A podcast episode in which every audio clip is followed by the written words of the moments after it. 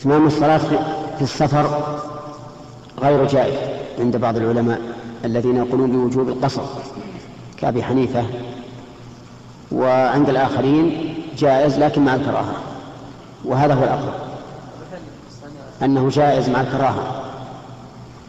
ودليل ذلك أن الصحابة رضي الله عنهم لما أتم عثمان في منى أنكروا عليه الإتمام ولكنهم كانوا يصلون معه ويتمون.